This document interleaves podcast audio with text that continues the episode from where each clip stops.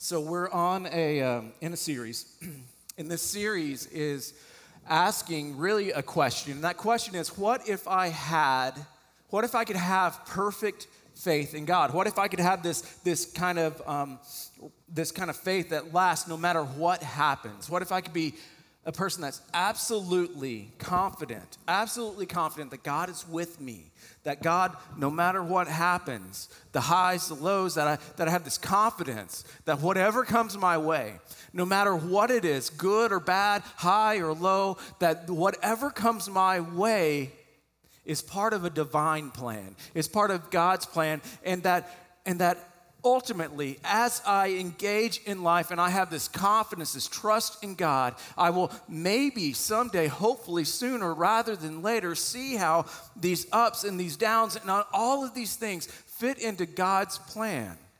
See how it all fits together.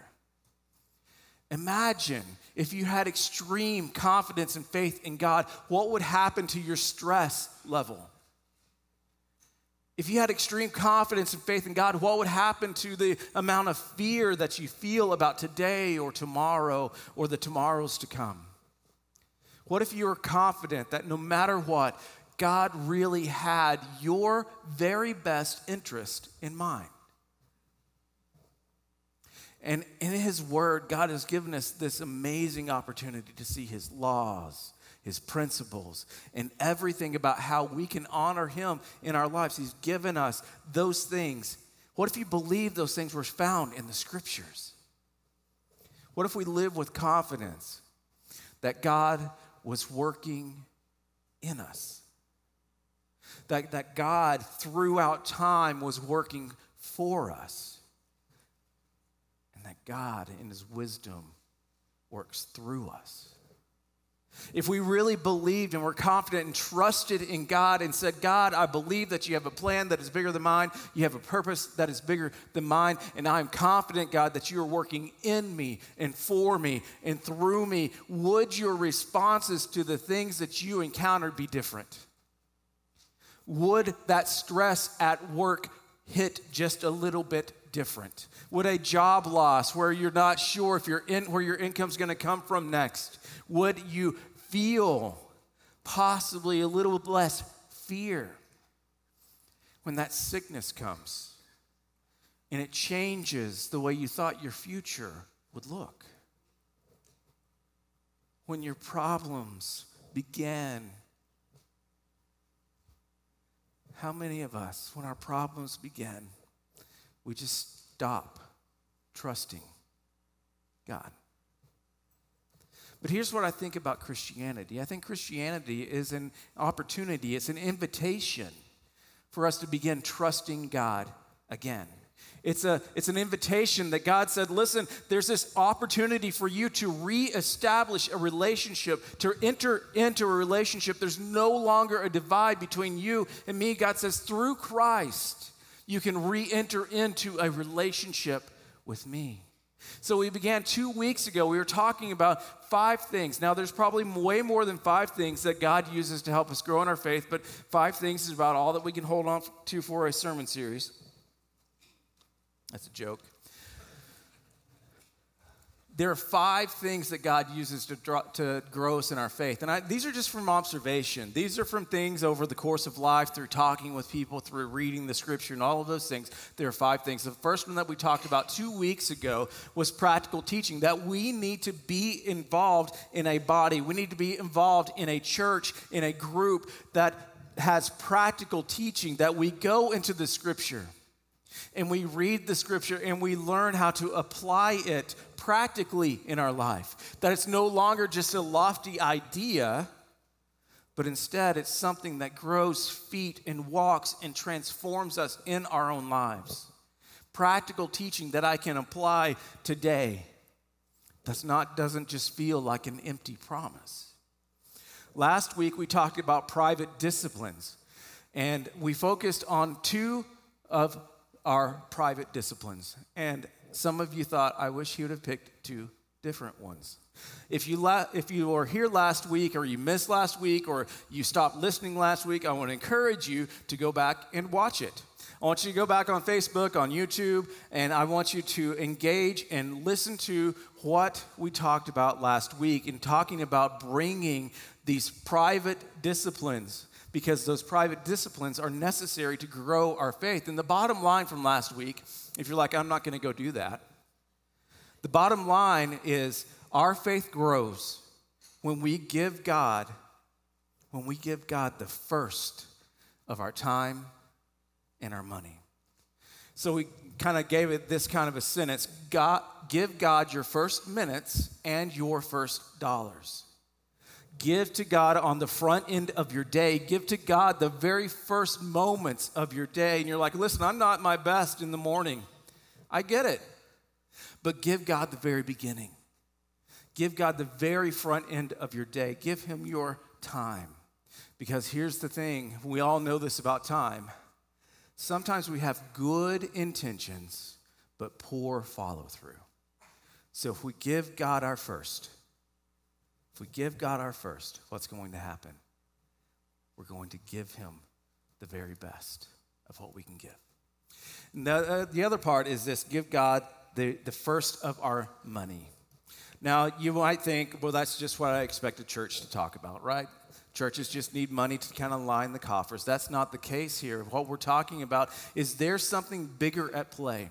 If we don't learn how to give God the very first of what he has given us, if we if we don't believe that God owns the world and everything in it and that everything that we receive even though we work x number of hours a day, if we don't give God the very first of what he gives us to live, we find that we then begin to live for the things that we get. And so God said, Listen, if you'll give me the very first of what you receive, we will ensure that those things that you receive don't have a hold on you. Those things that, that we receive, the money, the, the resources, and all of that, God says, Listen, uh, Jesus told us that you can't serve two masters. You can't serve both God and money. You'll love one and despise the other.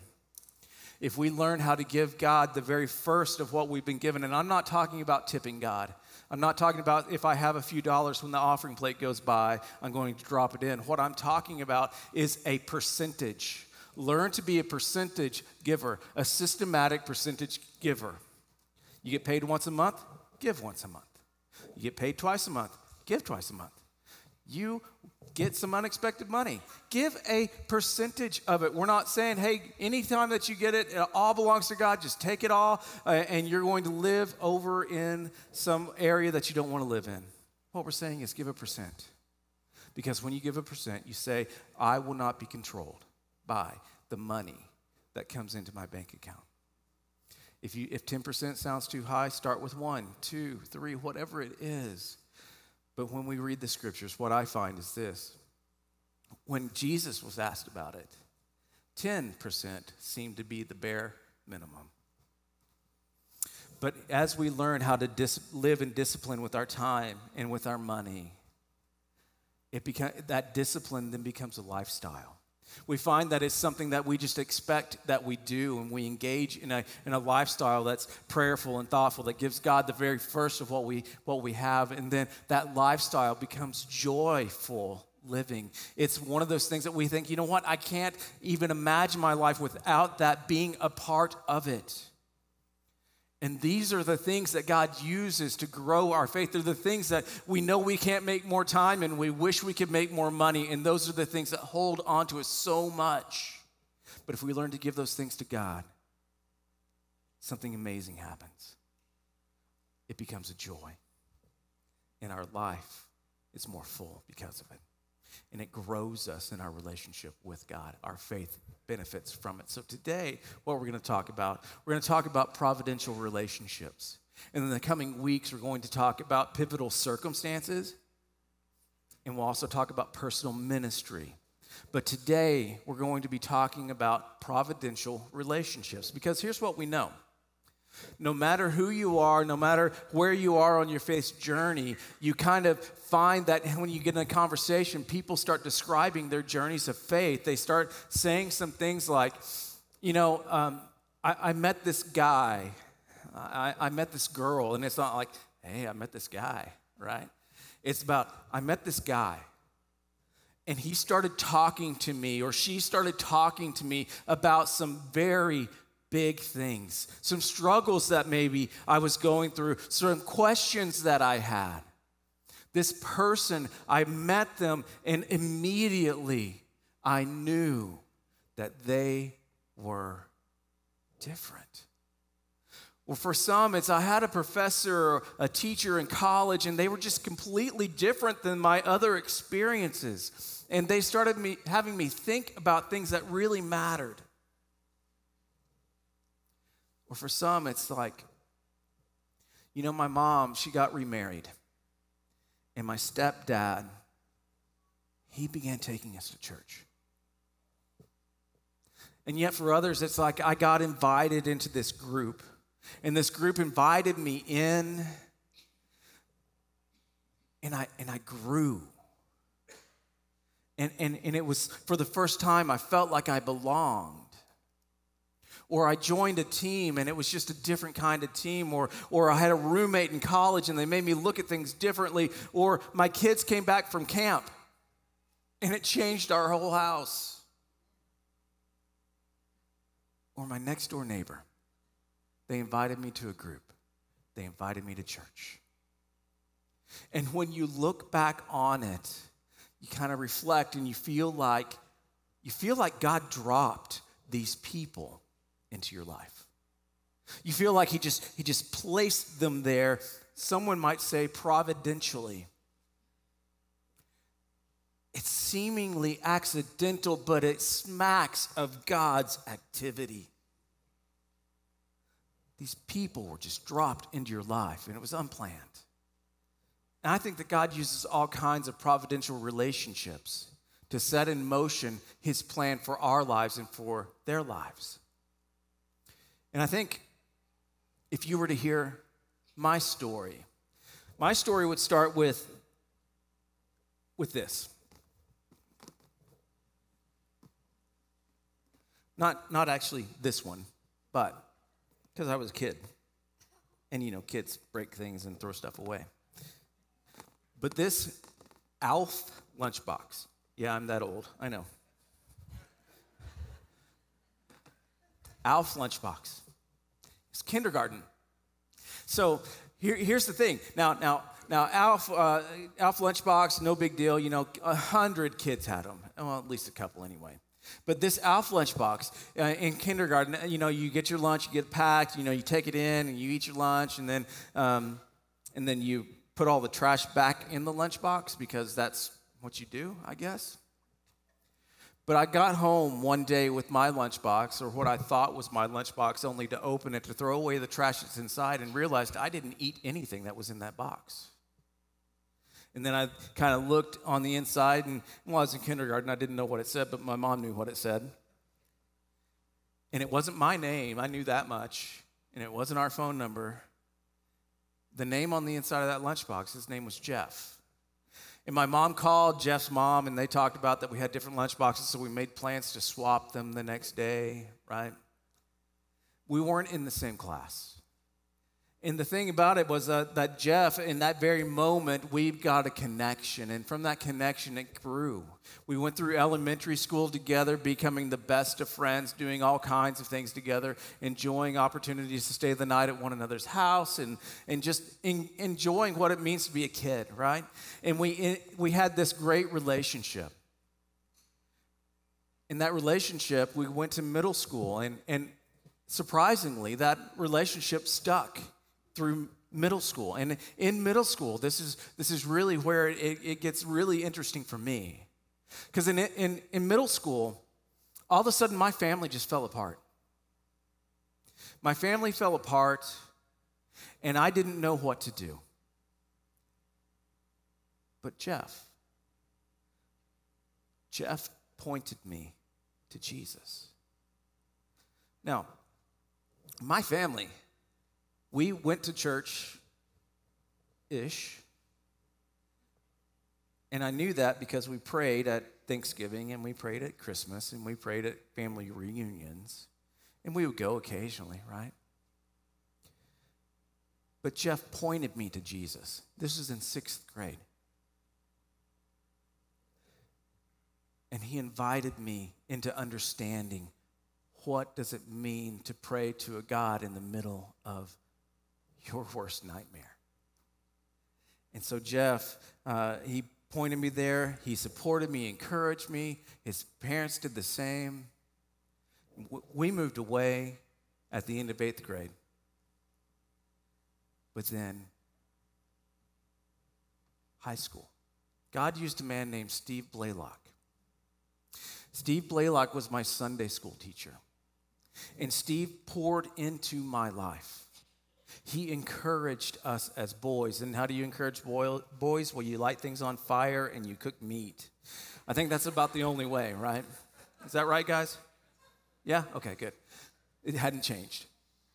You light things on fire just as long as you don't burn the meat, I think is really how that goes. And so Steve invested and poured into us as young men, and, and he helped us to answer a few questions about what it meant to honor God with our lives, and as we kind of ignored what he said too, right? But Steve, at the end of our high school uh, career, he gave us a pocket knife to remember our time together. And then later on in, in, in life, it was another Steve his name is Steve Coleman. And Steve Coleman was, was around. He's, he's one of my, my great friends. And, and he was there for my first time, full time, first full time youth ministry position. He helped me to understand what it looked like to love students and how to encourage them and how to help them grow in their faith and to not take myself so seriously. And then later, he used another Steve, Steve Lee. And Steve Lee came into my life at a point where I had been destroyed by ministry. I was hurt. And, and ministry was unhealthy. And Steve came at the very right time. And he helped me to heal. He helped me to understand that God is greater than the people that make up the church sometimes and that there is hope even when you don't feel like there is. But what I found out is this is that God continues to place the right people at the right time. God continues to place the right people at the right time. But I want us to understand this part of it too. If that positive side is true, then the opposite can be too because you may be in a spot where your life changed in college, but it wasn't for the good. You moved to college, you moved away from your family first time without that support, and you made a new friend. And those new friends, they helped you to abandon, to walk away from your faith. For some, it's that big move. You go from, from being surrounded with people you know to a place that's foreign to you. And the first people that become your friends are the first people that start dragging you away and making you question the things that you knew. Or that new job helped you to adopt just a brand new lifestyle. And that lifestyle, it wasn't good. Because I know that faith can be destroyed as well as strengthened through the relationships that we have. I know this because I've experienced it. The defining moments of our lives, the defining moments of our lives often revolve around these relationships, good and bad. There are people that you feel God placed in your life there are also people that if you were honest, and I, I really want you to be honest, especially with your children, that there are people that you wish you had never met.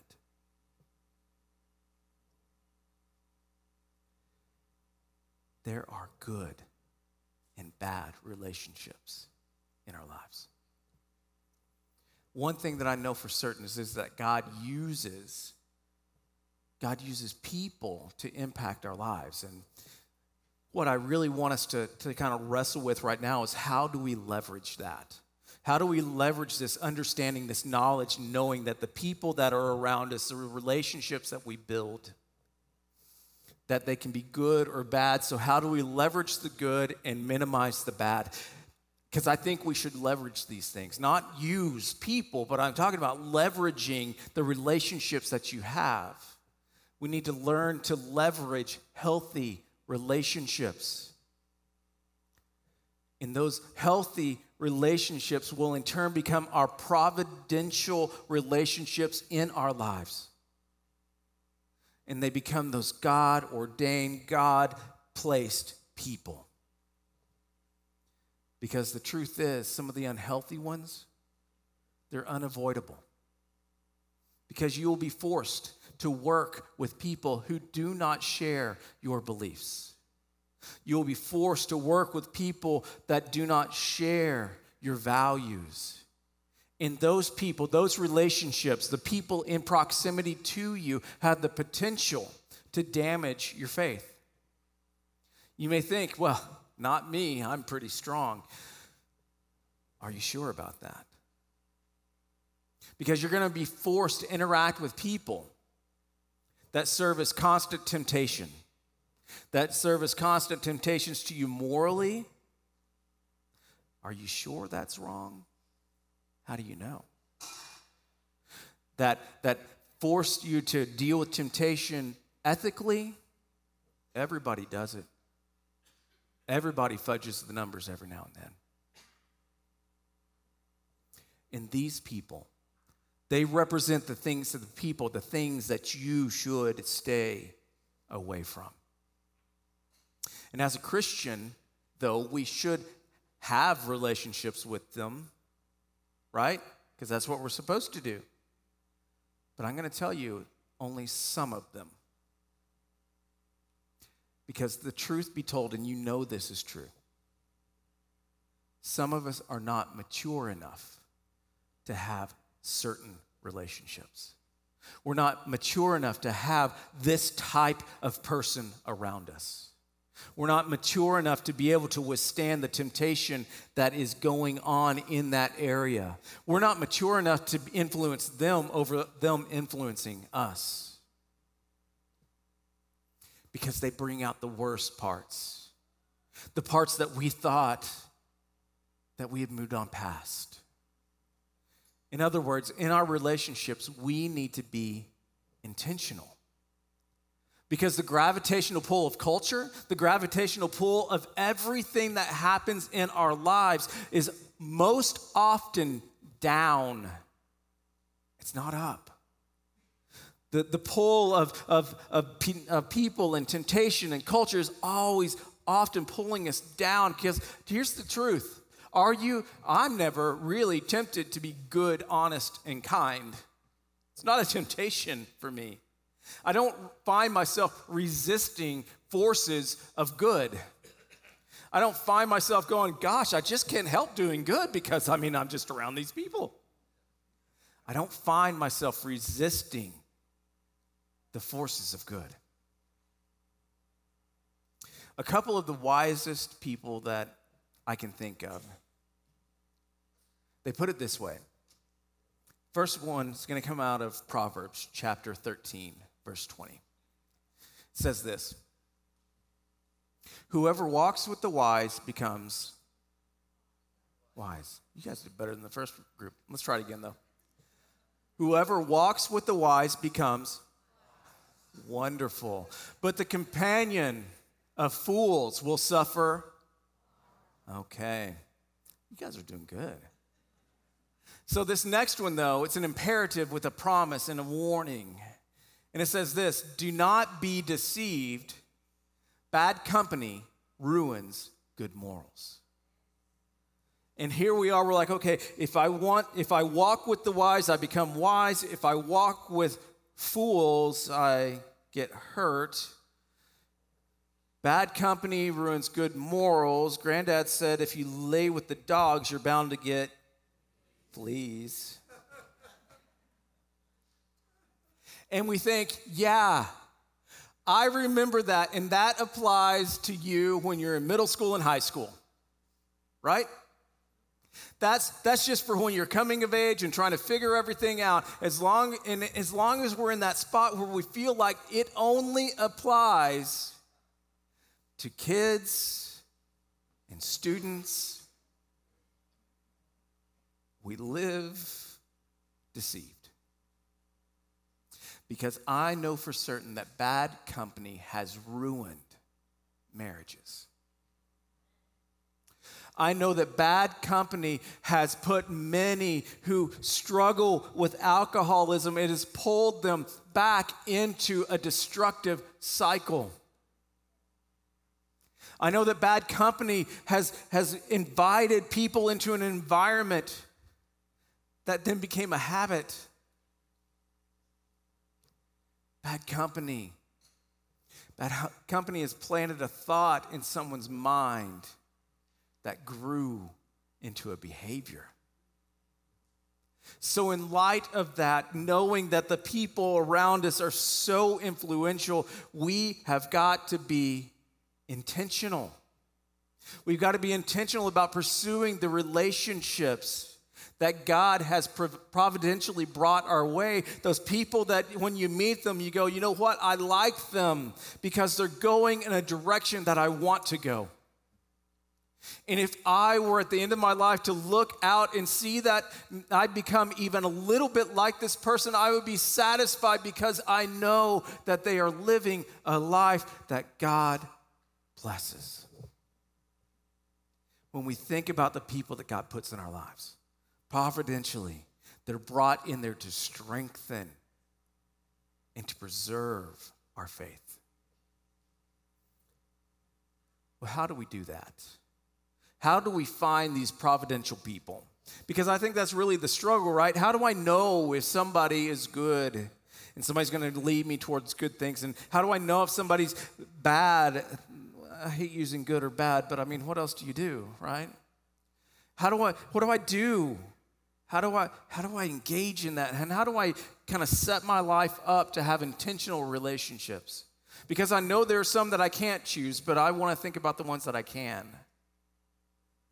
So I want to give you some pointers on how to find good relationships that can influence you for the good. First one is this join a small group, participate in Bible study. Go back two weeks in the messages and understand that if we are in a place that we are learning from God's word and we are learning to apply it and grow in it, that we're in a good place, that we will encourage and spur one another along to become the people that God says, These are my people that do as I say because they hear my words and they put them in practice. I want you to learn that there's there is so much richness found in community, getting in proximity with people, getting in a small group, in circles, getting in Bible study, spending that time, volunteering side by side. Become a volunteer. Volunteer on the food distributions. Those, those people work hard and they enjoy one another as they do good things. Become part of buildings and grounds help continue to make this facility beautiful and functional. Become part of a group. Students, one of the best places that you can find the right kind of relationship that are going, that are being pointed in the right direction is to come on Sunday mornings to small groups and come to Wednesday night thing in the middle of the week. You can pay me later. but come to small groups. Be involved when the church meets. Go to camp. Do those things. Parents, get your kids here. Get them into midweek and get them in on Sunday mornings. you're like, well, Sunday mornings, it happens at nine. Okay, we have things for you too. Come, be part, be involved. Get your kids in midweek and on Sunday mornings. And in, on midweek, you're like, I don't want to just drop them off. Great. We don't want you to just drop them off. We have women's Bible studies, we have men's Bible study. There's opportunities for you to get involved and to be with other people going in the same direction. In other words, we have a place for you to grow. We have a place for you to grow. We have a place for you to build relationships. We have a place for you to serve. Do you know where you're not likely to grow? Staying at home when you have so many opportunities to grow in relationship and in your faith. If I were to encourage you in anything today, it would be don't stay home. Come be part of building relationships that are going, going in the same direction. Place yourself where you will be exposed to the right people. Because I believe that's one way that God builds a great faith. As a student pastor, I would tell the students this all the time. Your friends determine the quality and direction of your life. Your friends determine the direction and the quality of your life. And this was true when we were 14. And it's just as true when you're 40. It's just as true as when you're 80, right? Besides, you never know when a mixed up lunchbox will change your life.